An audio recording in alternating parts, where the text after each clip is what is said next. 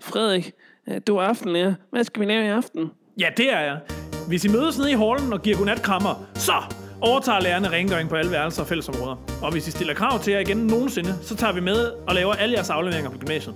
Der er pizza og burger og is for evigt, hver dag, og I kan spise det i sejner, på værelserne uden påtale.